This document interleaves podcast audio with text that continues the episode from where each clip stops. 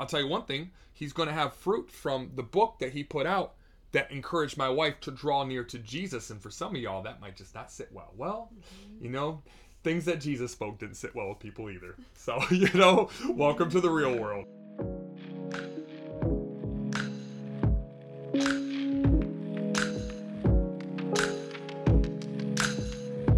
Hello everyone, welcome to another episode of the God Known Podcast. Today we are unfolding the fivefold. I'm kind of excited about this one. Why is that? Well, because I really love the body of Christ. I love the church as a whole. I love the whole body. I love that every part does its share and how intricate God has designed it and how he has orchestrated the body in such a way that it brings nourishment and growth. Mm-hmm. When I look at the Bible and the time of the apostles, and I look at where we are now and how much the church has grown and expanded, that's all thanks and due to the Holy Ghost living in the body, moving through the body, uniting the body, and leading the church. There's been a lot of bad, but there's been a lot more beautiful and good. So that's kind of why. So yeah, I'm gonna jump right into a scripture. We're going to talk briefly about this and just kind of go as the Holy Spirit leads. Today, we're going to unpack the fivefold, though. And what that means is we're going to talk about the main five callings of the pastors, apostles, prophets, evangelists, and teachers. And just what God says about that in his word and what that's supposed to look like in a healthy church. So without further ado, we're going to go to Ephesians 4. And I'm going to start in verse 10. And it says, "He who descended is also the one who ascended far above the heavens, that he might fill all things," because he gave gifts. And verse 11, "And he himself, Christ Jesus, gave some to be apostles, some prophets, some evangelists, some pastors and teachers, for the equipping of the saints for the work of ministry, for the edifying of the body of Christ, till we all come to the unity of the faith and knowledge of the Son of God, to a perfect man, to the measure of the stature of fullness of Christ." And it says, goes on to say that we should not be tossed to and fro by the winds of doctrine anymore, but we would come to the unity of the truth. So I love that, because right even in there it says that the fivefold are there for the equipping of the saints of the work of ministry, and that is for the edifying of the body of Christ. So it's really powerful when you think about it in a different perspective, because quite often we think a pastor is meant to lead a church, and that is true, but a pastor is meant to equip the saints for the working of ministry. I don't feel called to the ministry. Are you a saint? Then you are called to the ministry. Are you a follower of Jesus? Then you're called to the ministry. You know, we might think like, you know, an evangelist is someone who travels and preaches, and they're ones that are going to different churches and sharing a message that's really powerful and dynamic and a fresh new word from the Lord. But the evangelist, according to scripture here, is meant to equip the saints for the effectual working of ministry. You know, a prophet goes around and prophesies, man, this one's very prophetic and that one's really anointed and stuff. That's all good and well. But a prophet is meant for edifying the body, to equip the saints for the working of ministry. That's what the fivefold are there for. We don't see that all the time the way we should. And we're going to unpack that a bit today. But it's really important to know that is the purpose of a pastor, an apostle, prophet, teacher, and evangelist. They are meant to equip you and me and everyone in the body, including those around them, to do the working of ministry. We are all called to be ministers of reconciliation to Jesus Christ. In a way, are we all part of that fivefold then? Or is it just that everybody... some have more of a gift in that area than others. So I would even call it a gift, and that's the interesting part when we think about this. So when you look at the fivefold, okay, when you look at what it says there, our church has a college group. Many churches nowadays, it's becoming a trending thing. Don't take that in a slandering way, but it's a trending thing now to have a college ministry in your church, because it brings people to your church for college ministry versus some other university or other ministry. That's not potentially a bad thing at all, because we want people not only to know the Word of God and to walk in the Word of God, but I mean, there's Christian college ministry for business and, you know, music and design and media. And I think it's very key and important that the church is running the forefront of that, to where they're putting the most important element on it, and that is seeking God first and living for God. But I could go to a church, sign up for their college program, and become a pastor and go out and travel and preach because the church has ordained me as a pastor, and get before the Lord one day and stand before him and suffer loss of everything. What? Yeah, because God gave some. And I think sometimes we miss that because we see somebody ordained or somebody's leading a church that God has called them to. That's not always the case. God gave some, and that means that Christ is the one making that. So no, we're not all evangelists, prophets, apostles, teachers, and pastors. Now, I do believe everyone's called to evangelize, right? Mm-hmm. But the heart of an evangelist is always in that forefront in mind. Most of the people I talk to, when I talk to them about evangelism and stuff, they're not always like, man, I'm not thinking that often about like going to the grocery store and going to this movies and like looking behind me who I can talk to. But the heart of an evangelist is always looking to share the gospel and spread the gospel message. So when we look at these, and when we look at the biblical understanding out of the Church of Acts, the apostles were the head.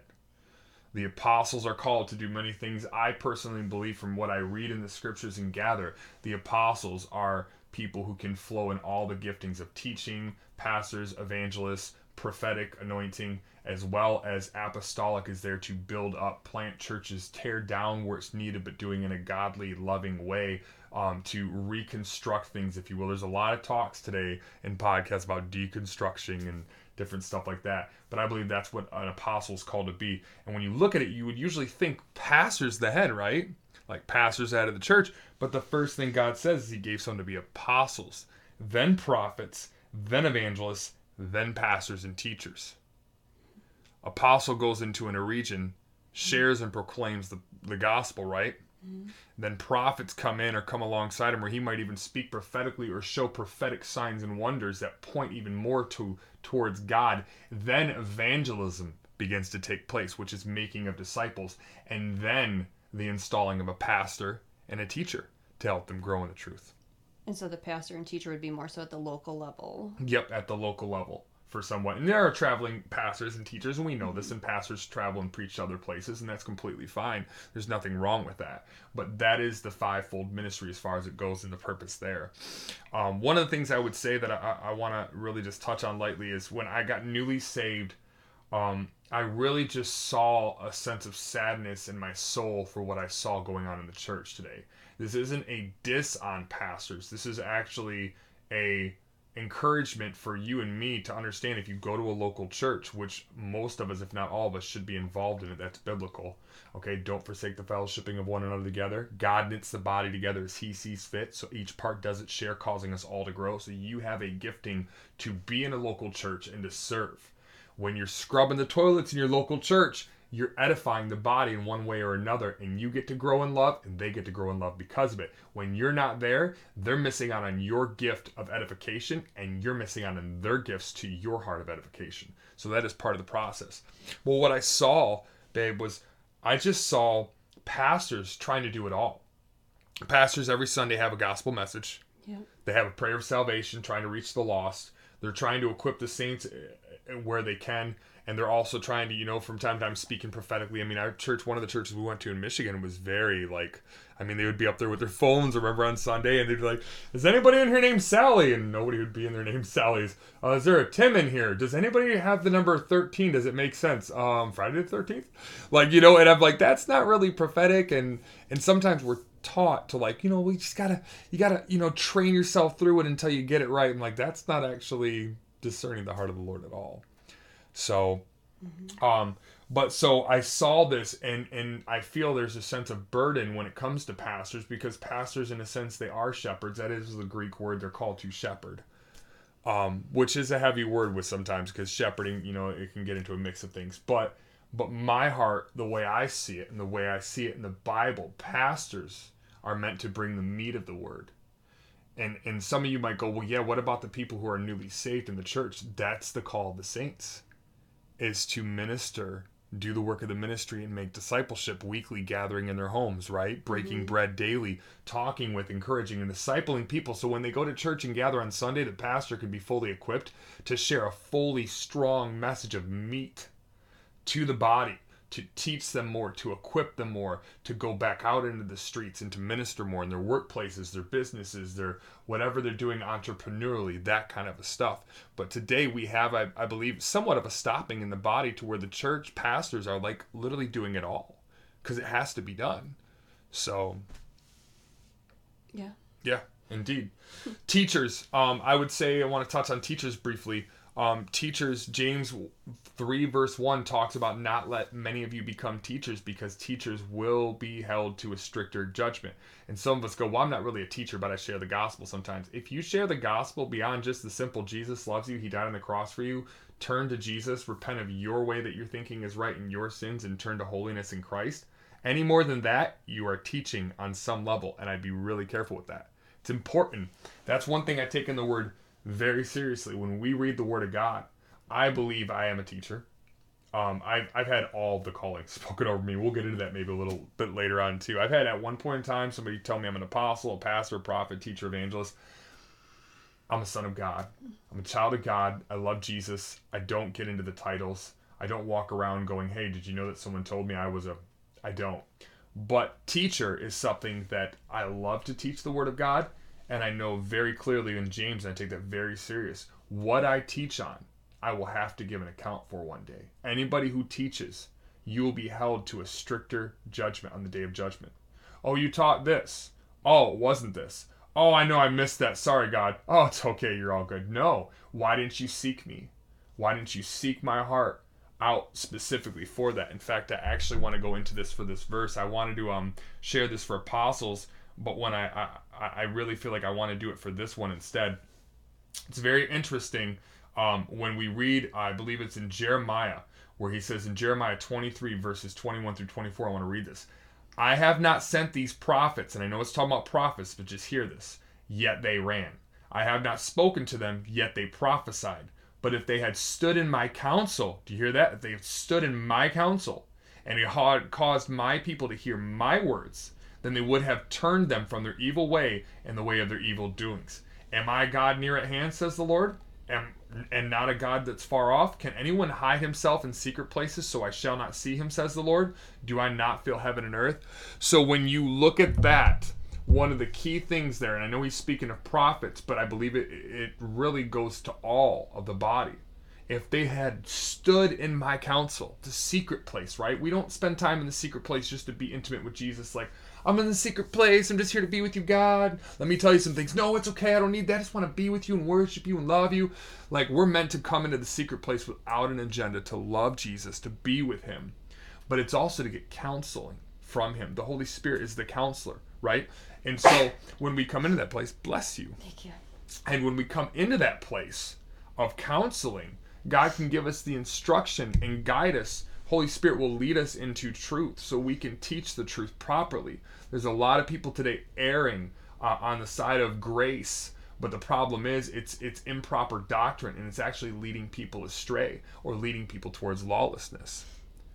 So yeah, I think that even for myself, as I'm listening to you, I feel a little bit of confusion between pastors and teachers, mainly because it feels like pastors are teachers. Mm-hmm. So what is the difference? So a pastor is a shepherd, right, mm-hmm. of the flock. Pastors to care for the flock, tend to the flock, help the flock, right? Mm-hmm. Make sure the flock stays safe, stays free from danger and harm, right? Doesn't stray off the path. Pastor doesn't teach the sheep to go work on a truck, right?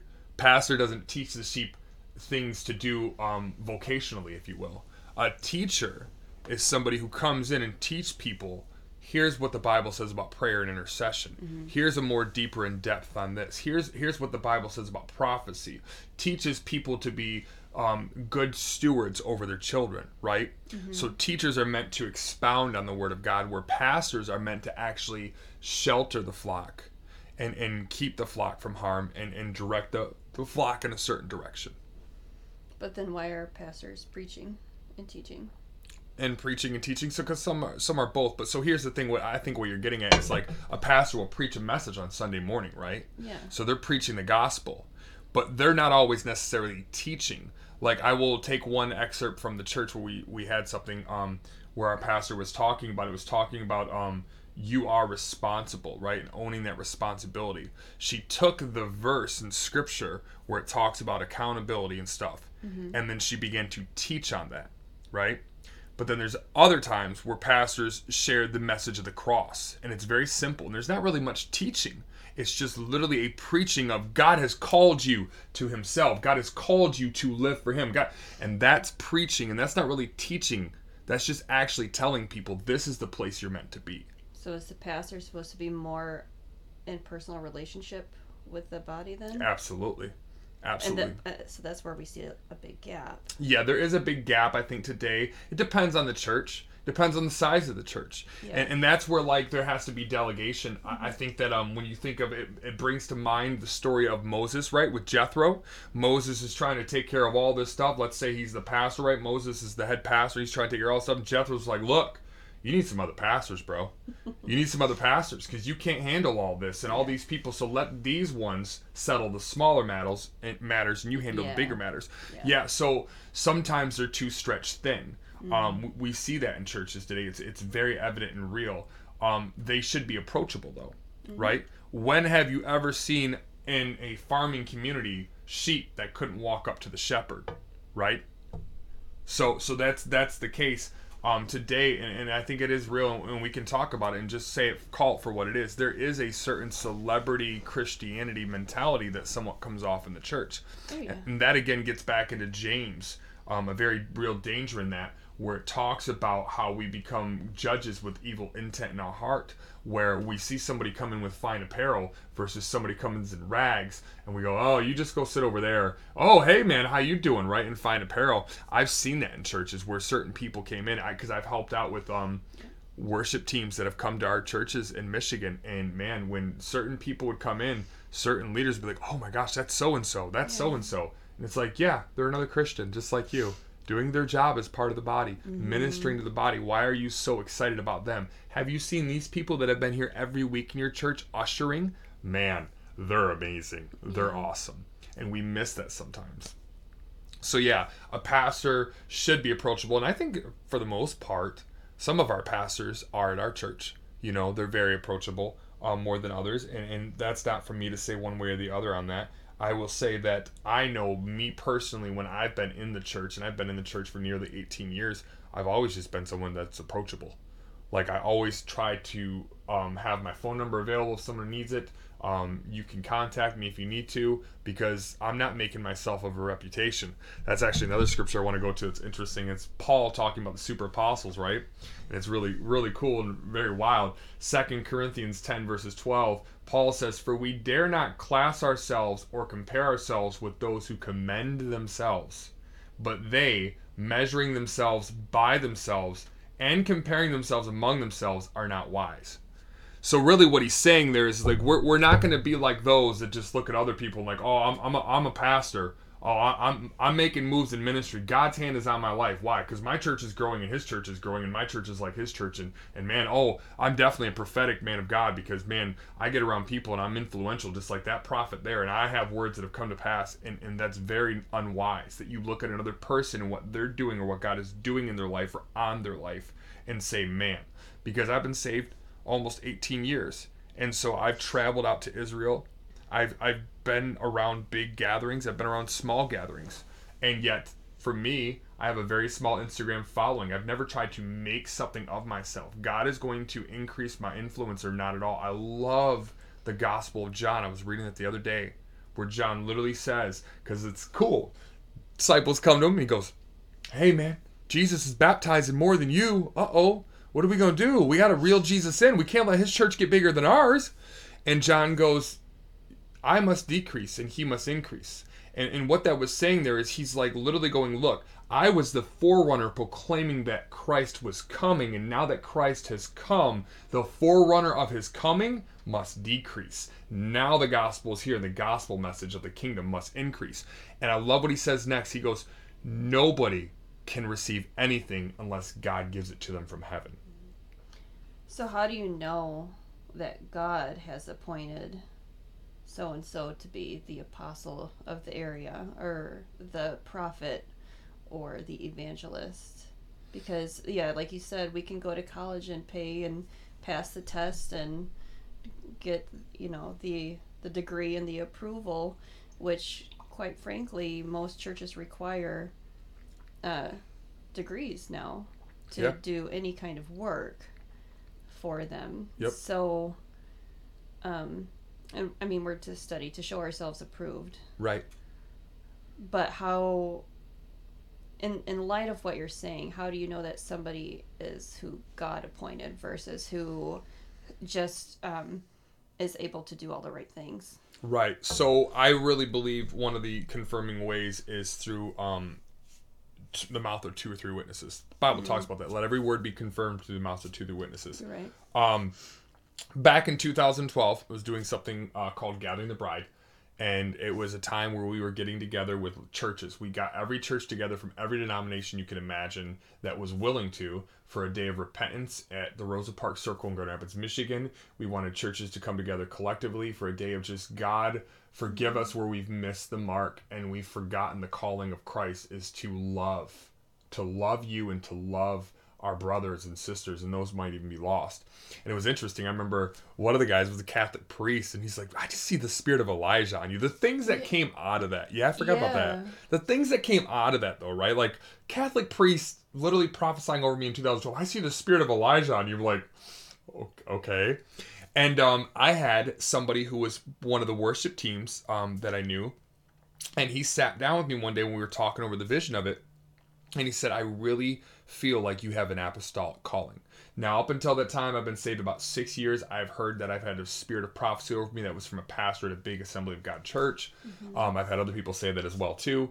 But I never really heard apostle. And I kind of was like, I don't really know where I stand in all that, because I don't seek the word out to find out what an apostle is. And then, okay, how can I confirm that I am one, right? Yeah, and it's not a word that's tossed around a lot, even in the church. Like, no, it's not. It's definitely not an apostolic calling or the apostles. Mm-hmm. And so I really just kind of wrestled that and questioned that. But around that same time, the prayer center there, who was helping fund what we were doing and believed in the vision, they actually felt like there was an apostolic calling on our life, or on my life. And then it was all within like a week. We went to a prayer gathering where a guy was going to be working on building an international house of prayer.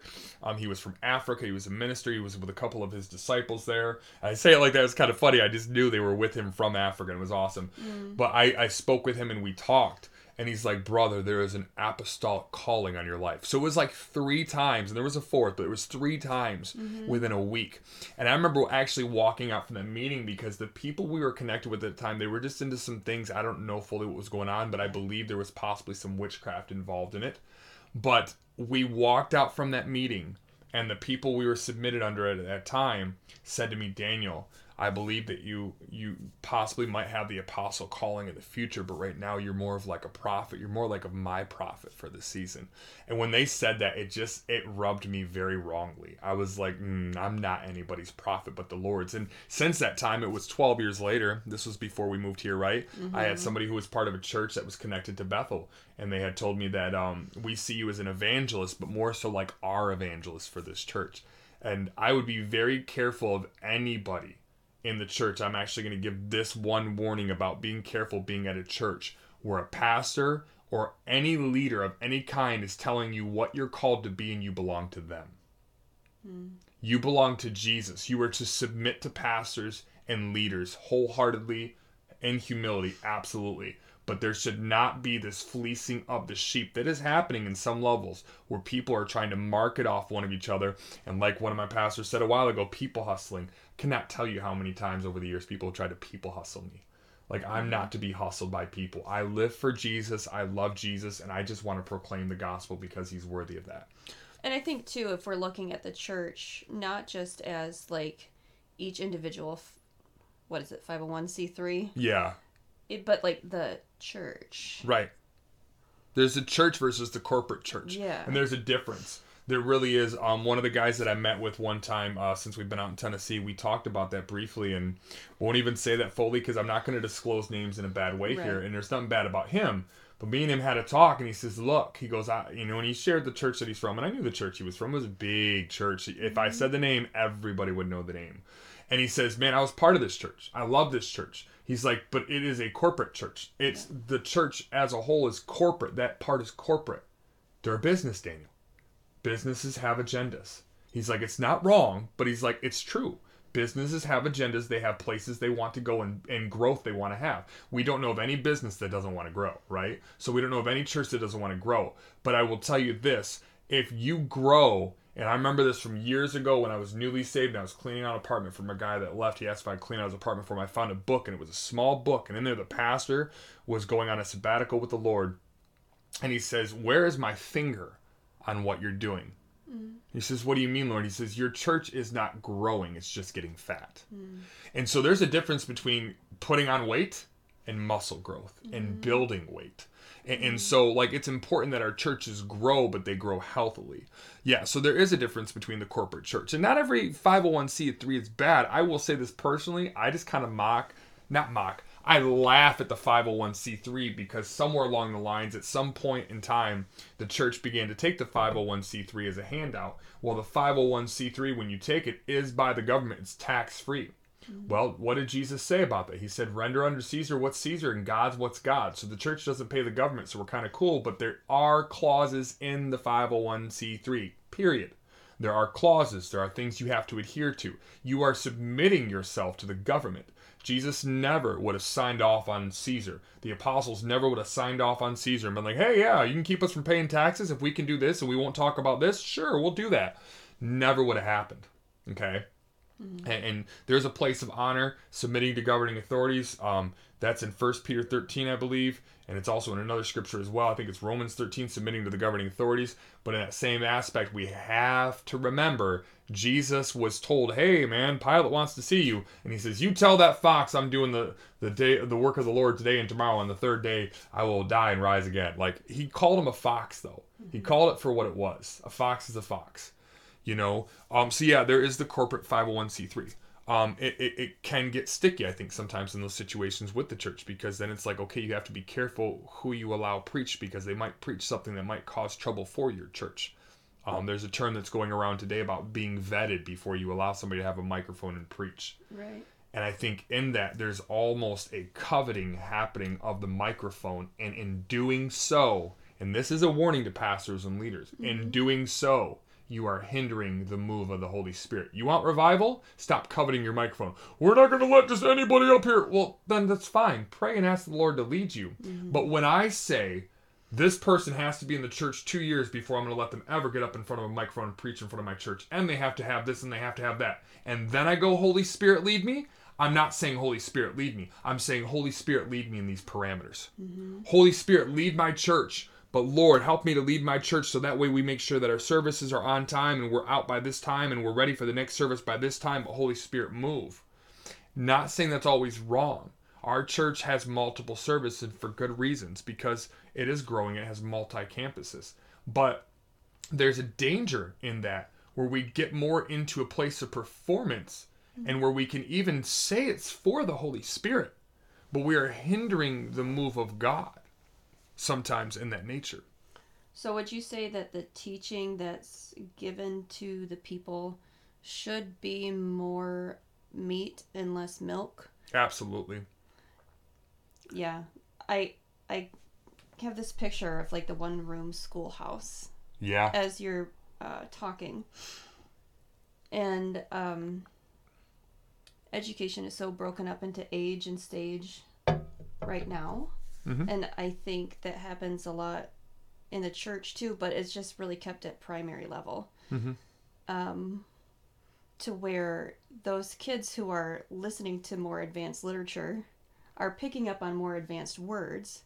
Yeah. They have the opportunity to ask the questions. The older ones have the opportunity to teach the younger ones. And it's actually really beautiful because we're meant to kind of feed off of each other. Like, yes. I can learn from you, but then also, you know, Susie in the corner might say something really profound and has the opportunity to share that. But that there's value in all the ages and stages and that we can help each other in that. But yeah, if you're not even exposed to the advanced things, you don't know that you have something else to go to. No, absolutely.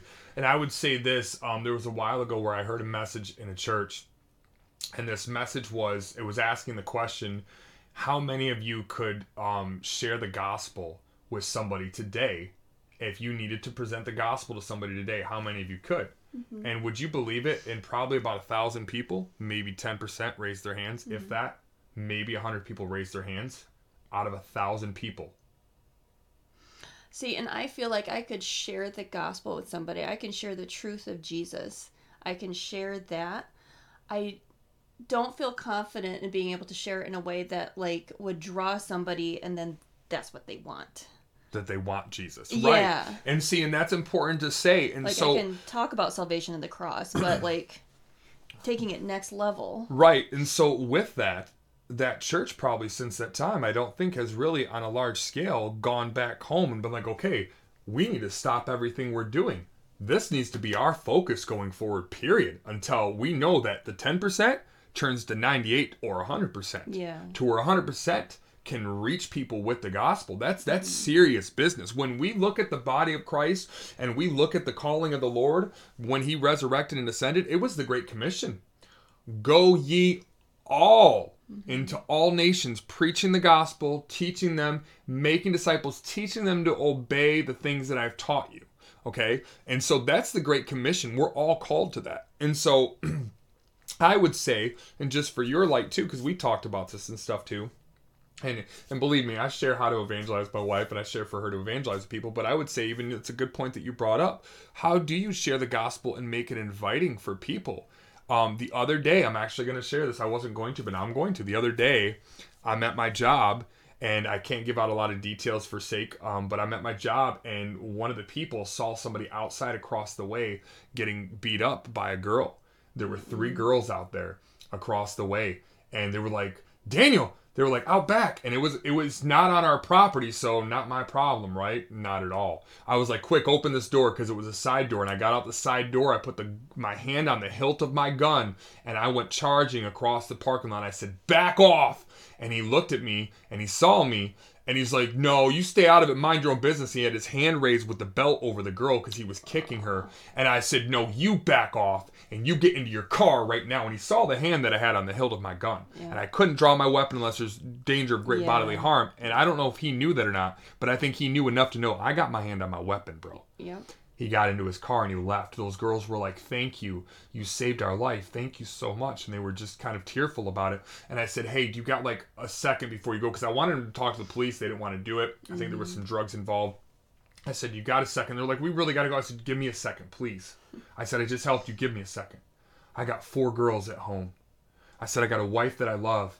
You girls are precious to Jesus. Do you believe in Jesus? Yes. Then what are you doing? And it wasn't a condemnation. It was like, who do you think you are? This sin is going to get you killed. You're living lawless. You're going to go to hell. No. It was, what are you doing? Do you not see that Jesus loves you? Do you not see that your life is worth so much more than this and you're precious to Jesus and there's a purpose in your life far greater than you're living out? And they were like, thank you. And I know it convicted them and they walked away. And so, and it goes back to the book of Jude, babe, that I've talked to you about many times. Yeah. How to evangelize out of the book of Jude. Evangelism is a proclamation of the gospel to the people and the hearer.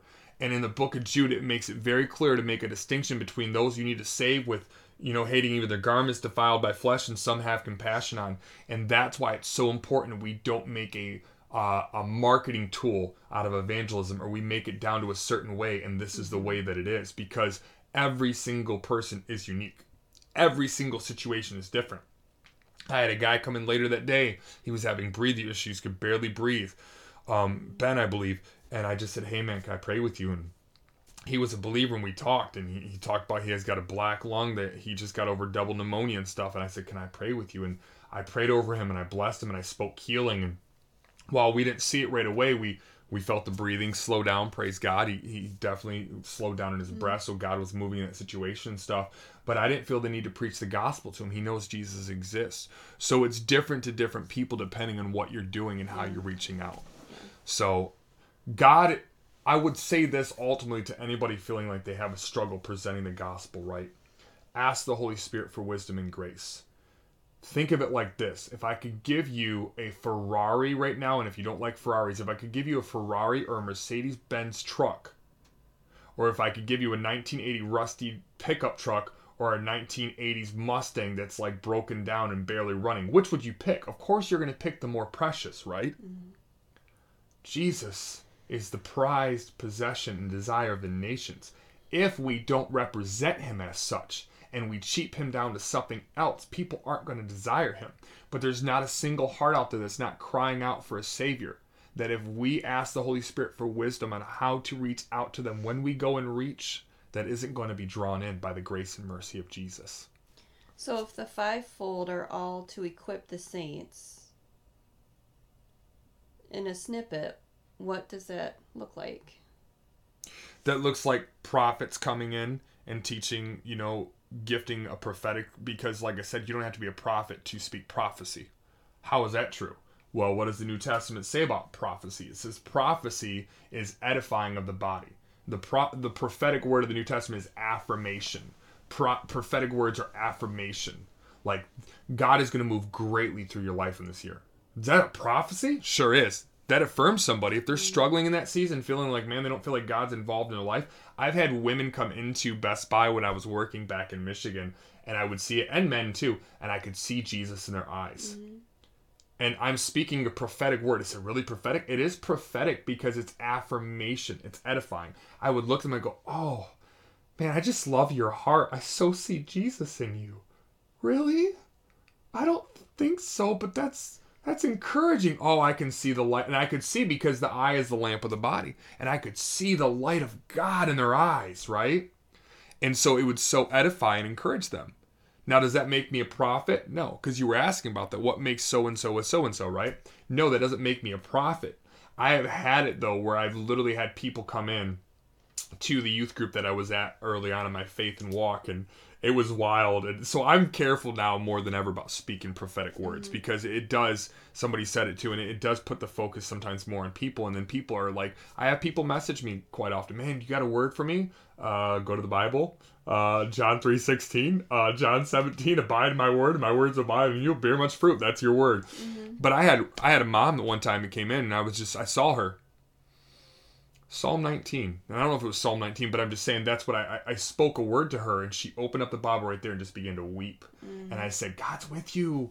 God has you in this. And I just began to speak things that she had wrestling in her heart that I couldn't have known. Because I don't remember that. I think it was the first time I met her. Mm-hmm. And it just shifted things for her. And so the prophet, you asked, how do you know that this person, how is it evident God is moving in this life? Because the prophecies are confirmed and they're true. It actually says this too, and we're going to go to this. And this is also in the Old Testament. Deuteronomy 18:22. When a prophet speaks in the name of the Lord, if the thing does not happen or come to pass, that is the thing which the Lord has not spoken. The prophet has spoken it presumptuously. He's presuming that's God. You shall not be afraid of him. Too often this scripture is thrown around. Touch not God's anointed. When it talks about like, man, I don't agree with so-and-so or this or that. Yeah, and it says do no harm to the prophets either. I'm going to use this one, for example, just because it's so widely known, sadly, but I'm just going to say it, and I want to say this. We have to be very careful when we name drop aggressively in a way of attacking. Joel Osteen, man. Some people would say, man, yeah, he's a false teacher, man. Listen, you better know that you know, and if you're spreading that, you better be spreading that to somebody with the hopes that they're going to go home and pray for Joel to know the Lord more, to walk with him closer, and to have a greater relationship with him, because that's the desire that all of us would be saved. And if that's not your story, you need to zip your lip. And most of us shit anyways. We talk too often. I've been guilty of this, and God has taught me. It's been a hard teaching because I've suffered at the hands of people, and some of the people have been internationally known. Mm-hmm. Some of them are still traveling and preaching, and they've never apologized. They've never felt wrong. They've trampled over and moved on. I've forgiven them. I have forgiven them, and it's taught me. Jesus learned obedience by the things which he suffered. That's a mighty scripture. Jesus, the Son of God.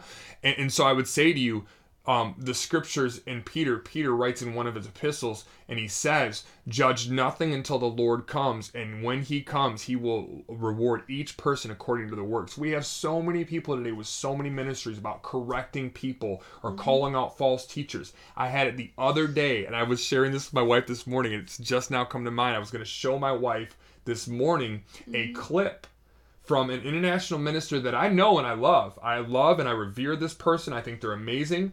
But they posted something and they said this. They literally said, you can be in unforgiveness and still go to heaven. You're just not going to know God or be known by him or be close to him, and that's a dangerous thing. And I commented on this 2 days ago, and I said, that's an error. I said, that's strongly an error. I didn't at them. I didn't mention their name. Mm-hmm. I just said, that's an error. I said, God says, if you don't forgive, neither will your Father in heaven forgive you. Many will say on that day, Lord, Lord. This is the basis of our foundation of God known, right? Many will say on that day, Lord, Lord, did we not ... Depart from me, I never knew you. Yet this person is saying, you don't have to be known by God to go to heaven or forgive. Those things are both in error. So this morning I wanted to show Jody the clip taken down. And hey, cool. Praise God. It was taken down. It was taken down. It was edited out and cut short. I think that same clip is back up, but it's shorter now, you know? Yeah, and I will just say, and you might not even know this, Dan, but that summer before you and I met, I actually, after getting out of a long-term, just broken relationship, I really felt like I heard from God, and I didn't know that's what it was. Like, when I met you, you, like, taught me about hearing from God. Yeah. But I just heard in my spirit, like, finally I can work with you. Yeah. And at the time, I had one of Joel Osteen's books. I think it was, like, Your Best Life Now or something like that. Yeah. And I can honestly say that that book, while it might not be the meat and potatoes and of, like, sacrifice and sacrificial living for the Lord, it did point me to God. It did point me to Jesus, and to, as a kind of negative person at times, challenged my thinking. So I had fruit because of Joel. Yeah, praise God. And so that's where, like, y'all have to be really careful and guard that. Listen, when I went out to Israel, I went out with somebody. I'm going to share this now too. When I went with Israel, I went out with somebody to Israel. And the person I went out with Israel before I went there, a friend of ours, and maybe I shared this before, I don't know, but I'm going to use this often because this is very important to keep saying this. I love how it says, you know, in the scriptures, he goes, it might seem tedious for me to continue to say the same things over and over again, but I will do it because it's good for you.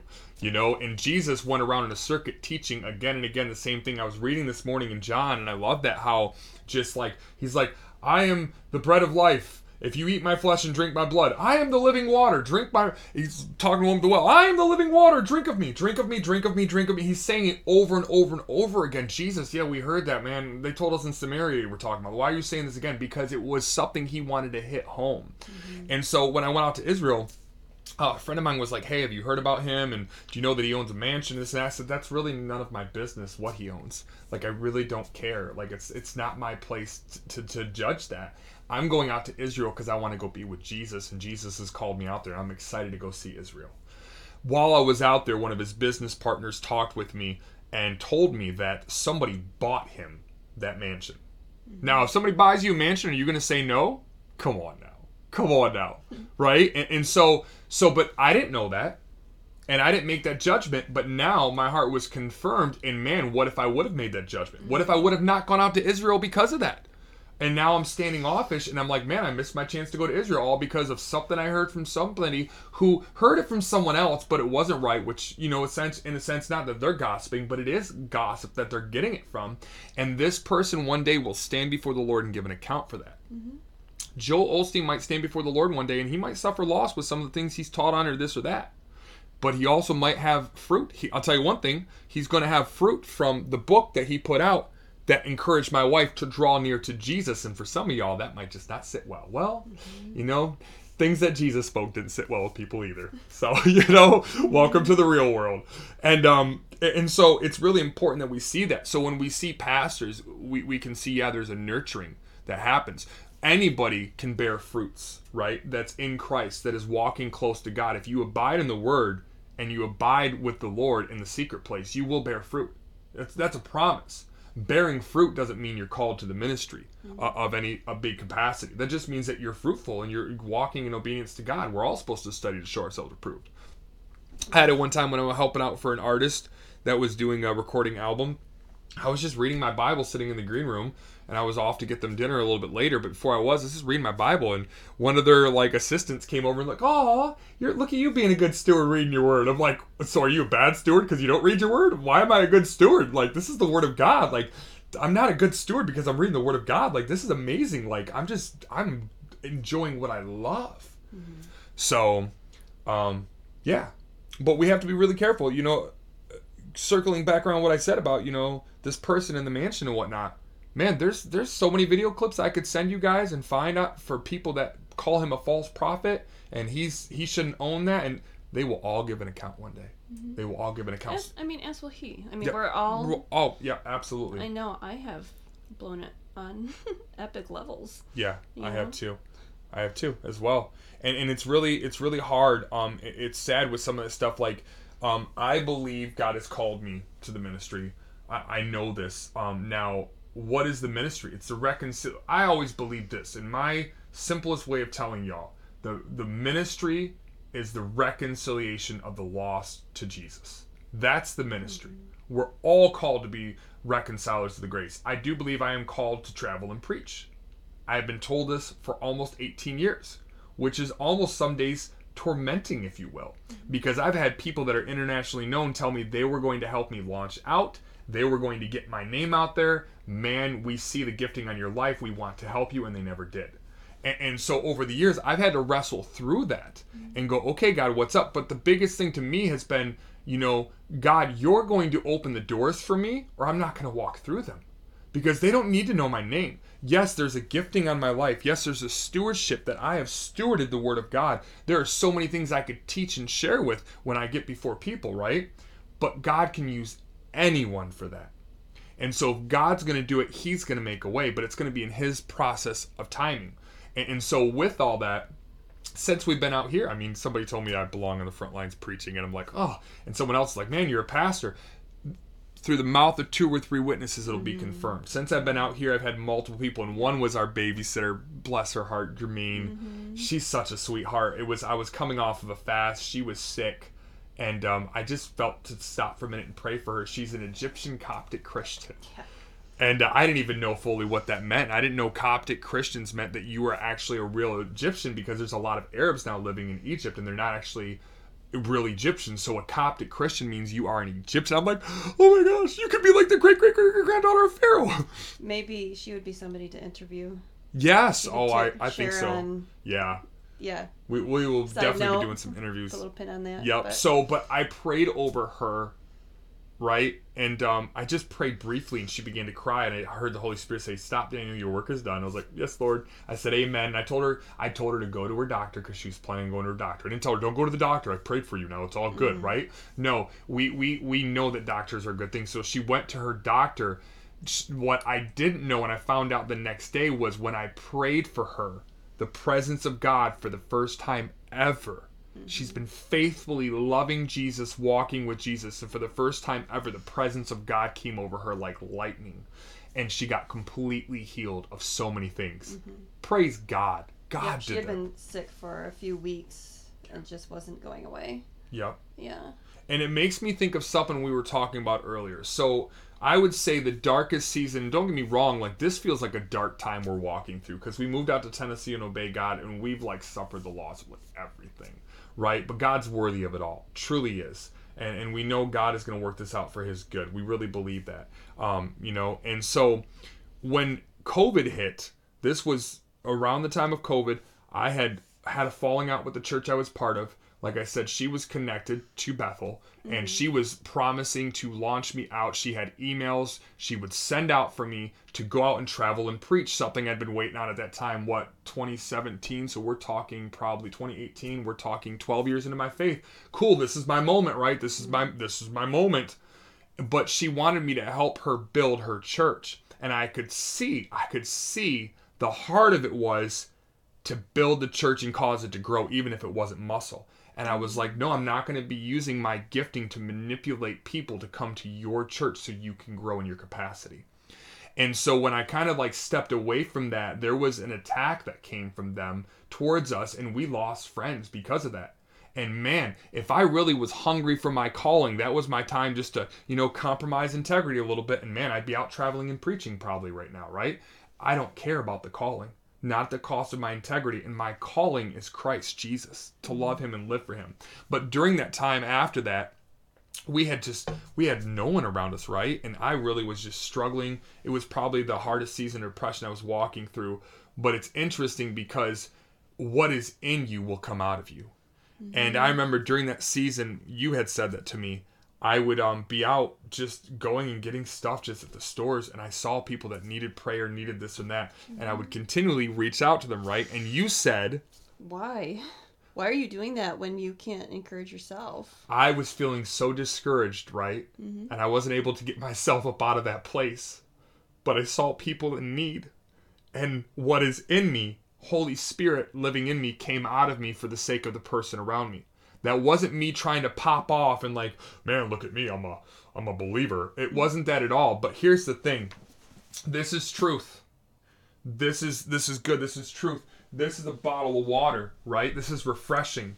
If I'm not able to find myself water in the time that I need water, but I know that you need water and I'm able to get you water, am I going to deny you water because I can't drink of it either, or am I going to give you water? The Bible actually teaches that those who refresh others will themselves be refreshed. And so I told her, and I'll tell y'all, like for me, even when I'm struggling and wrestling out the belief of truth in my own life for me, I'm never going to deny somebody the opportunity of the grace of God that he's given me to give them truth that might encourage them and bless them, because I want everybody to climb the mountain of God and be close to God, even if they're closer than I am. I don't understand sometimes all the craziness we've gone through as why we've gone through it, but I do know this. God is good. God is faithful. He sees me, and every opportunity I have to edify someone else and encourage someone else, I'm going to. Mm-hmm. I don't put aside truth because I'm having a bad day. It just make me think of the, yea, though I walk through the valley of the shadow of death, I will fear no evil, for you are with me. Mm-hmm. Just that there are valleys that we go through. Mm-hmm. Yep. And it can feel like death, even if it's not death. Yeah. That there's comfort, that he's there. Mm-hmm. And we need a lot of comfort sometimes. Yeah, we do. I would say with the fivefold today, my purpose and our purpose and goal has been just to encourage you and to help you understand the need for the body. Mm-hmm. I think we're kind of bring this to a close, but I think in bringing this to a close, I want to say this, and I want to have this as a special message for anybody listening. I had something written down earlier I was going to say, and I really just deleted that. I felt like not important to say all that. But what I want to say is this. I'm not calling you to church hop. Mm-hmm. I don't think church hopping is good. I don't think church shopping is good. I think that's stupid. I think, sorry if you take that offensively, I think there's the church and the corporate church. Either way, it's a local body. Mm-hmm. If tomorrow our pastor said, hey, we're going to start meeting out in the caves of Tennessee, I'd be like, cool, we'll be there. Why are you going to go out in the caves and meet? Because that's where our pastor is leading the flock. And God said, don't forsake the fellowship assembling of one another. And God has called us to this church in this time and season. And it's good soil. It's not good soil, and our pastors are good pastors. It's not good soil because our pastors are good pastors and they preach everything right on and we agree with everything they say. It's good soil because it's challenging me and it's causing adversity in my heart, wrestling things out in my life and causing me to grow. You are in good soil if that thing is causing you to grow and change and be transformed and draw near to Jesus. And so the Bible actually teaches us in the Word, and it goes on after, he gave some apostles, prophets, and teachers. I love this. It actually says that Christ, and this is in verse 15, Christ, from whom the whole body, joined and knit together by what every joint supplies, according to the effective working by which each part does its share, causes growth of the body for the edifying of itself in love. So last week I got to run into somebody at our church, and I was like, hey man, are you helping out here in the church and whatnot? And he just kind of had this like, no, I know I'm being selfish and I should. And I said, hey, no, I'm not at all. I don't think you're being selfish. But I said, you know what? I said, there's a gift of God on your life. There's a gift of God on my life. There's a gift of God on everybody's life. And I said, what I do believe is I said that you have a gifting on your life. And I think actually now I'm thinking about it, I think pastor was actually talking about the gifting and stewarding your gifting and letting it grow. Oh, I just thought about that. Wow. Yeah. So actually what I was saying, but this was right before the service started. And I said to him, I said, you have a gift. And I said, ask the pastors however they need you to serve and then come serve. Because when you do that, you get to grow, like we said earlier, and they grow because of the gifting that you have. But God knits the body together as he sees fit. I cannot tell you how many people I've run into. I'm like, hey, where are you going to church? Where are you fellowshipping? Oh, we haven't found a place that suits our needs yet. It's not about your needs. It's not about you. Why are you looking for a place that suits our needs? Well, we haven't found a place that's best for our family yet. It's not about what's best for your family. He knits the body together as he sees fit. And I've said to most of these people, have you prayed and asked the Lord where he wants you to be? No, I never really thought about that.